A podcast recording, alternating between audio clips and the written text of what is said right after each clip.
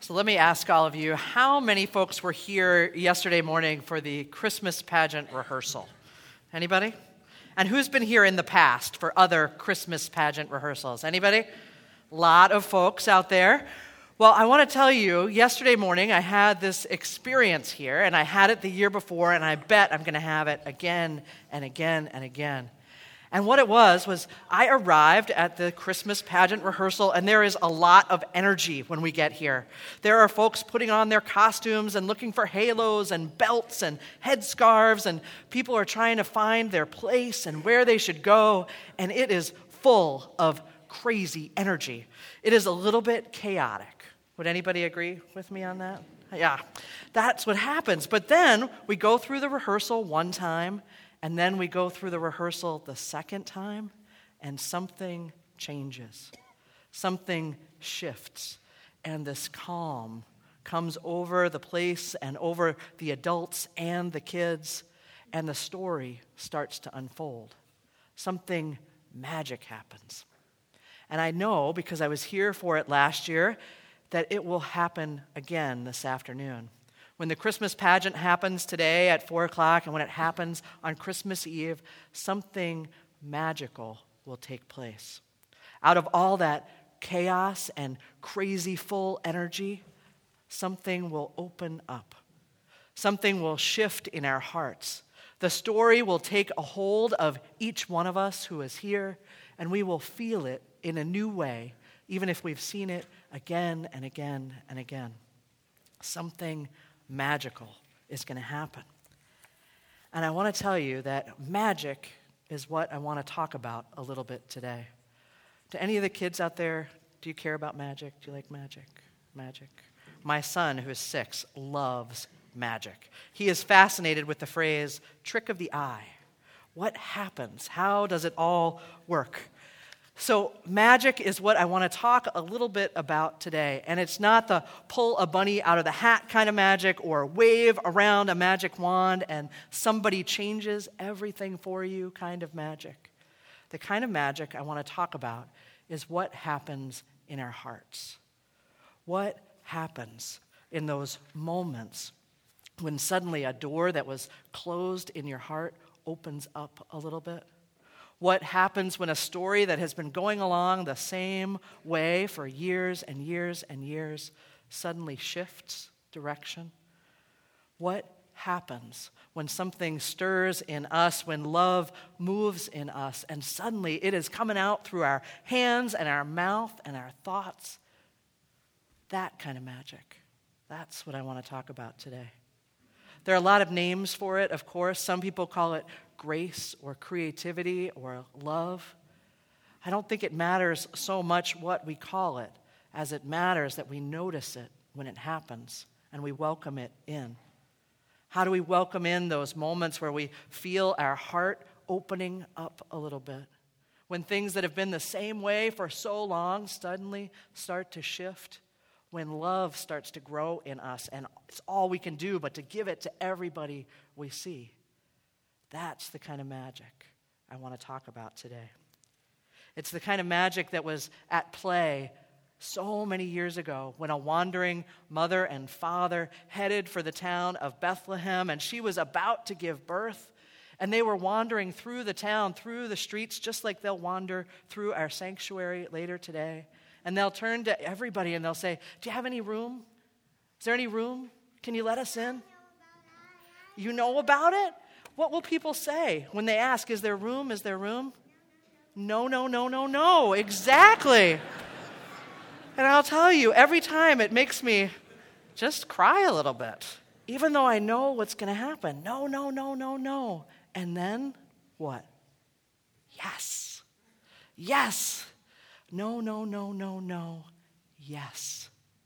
The door of the innkeeper's heart opens just a little bit and that dusty corner of the barn, that dusty corner of the innkeeper's heart opens up, and the whole story changes from no, no, no, no, no to yes.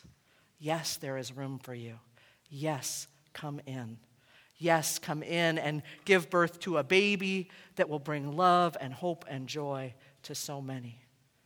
no, no, no, no, yes. That is magic to me.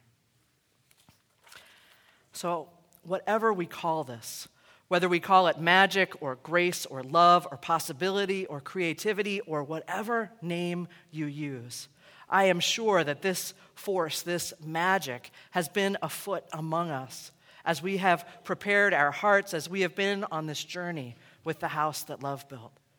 I know it's been there, this magic, because this project is bigger than I ever thought it could be. It is changing us in ways I never thought possible. It was a little over a year ago that I stood up here and I talked about an idea. I talked about an idea of changing the way that we engage with the holidays, of maybe putting more attention on bringing light and hope into the world, of creating a world of justice, turning our focus away from stuff and towards making justice. I talked about that last fall, and you caught on fire with the idea. Folks from the housing and homelessness team came to me and they said, You know what? What if we refocused our attention during the holiday season towards sponsoring a house with Habitat for Humanity? What if we said we will raise $60,000 for a house? I remember sitting in the room with these brave folks and taking a very deep breath when they made that suggestion. And I also remember thinking, yes, yes, yes, yes, we can do this. And we will do this, and it will change us, and it will change a family's life and course. Yes. So we said yes to this project. We brought the idea to all of you, and you have been creative beyond belief. You know what has happened, all the fundraisers and allowances and change, everything that has been happening. It's been amazing. And I tell you, we're getting close. As of Friday, we have raised $41,000 out of the $60,000. We are almost there. I think we're going to do it. I think we're going to push right over that. This spring, we will break ground with the family, with Habitat for Humanity, as we build this house that love built.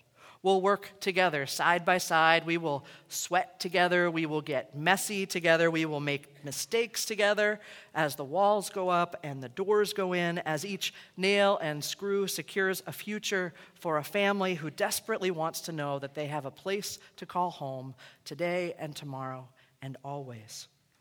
We will work together alongside this family. We'll get to know them. We'll get to know each other as we build this house, as we bring lunch to the workers, as we cheer each other on, as we stand together at the groundbreaking and then the dedication of the house, as we go together to our legislators' offices and advocate for change so that everybody can have the housing that they need.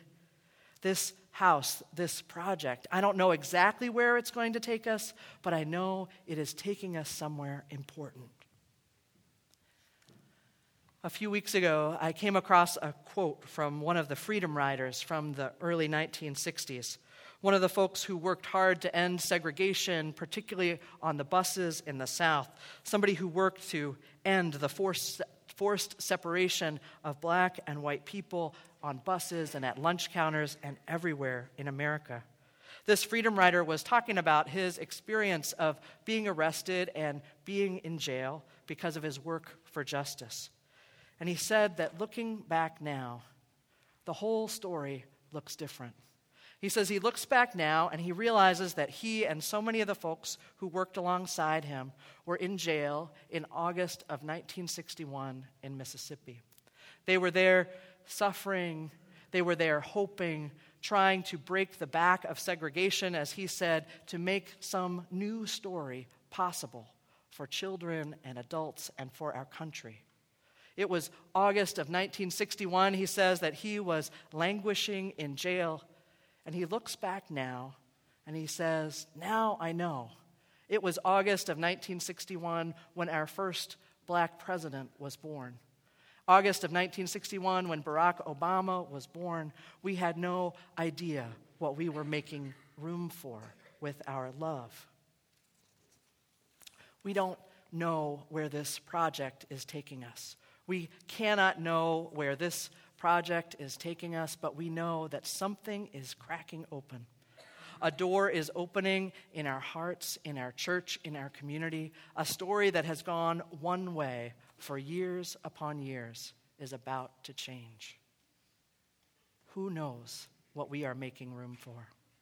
But I know it is something good.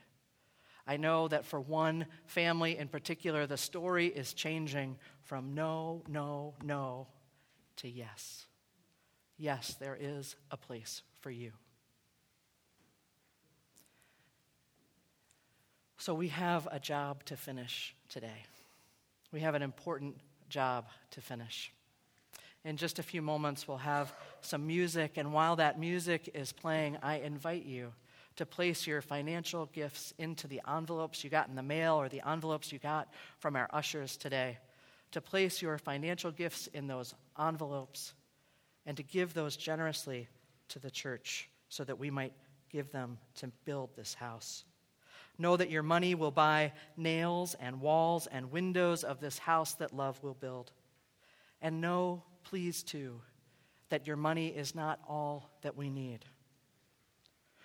We hope that you will hold your envelope in your hands as you hear the music that plays.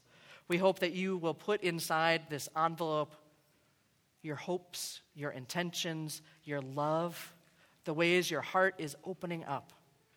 It need not be money that's in those envelopes for everyone to participate. Add your bit of magic this year.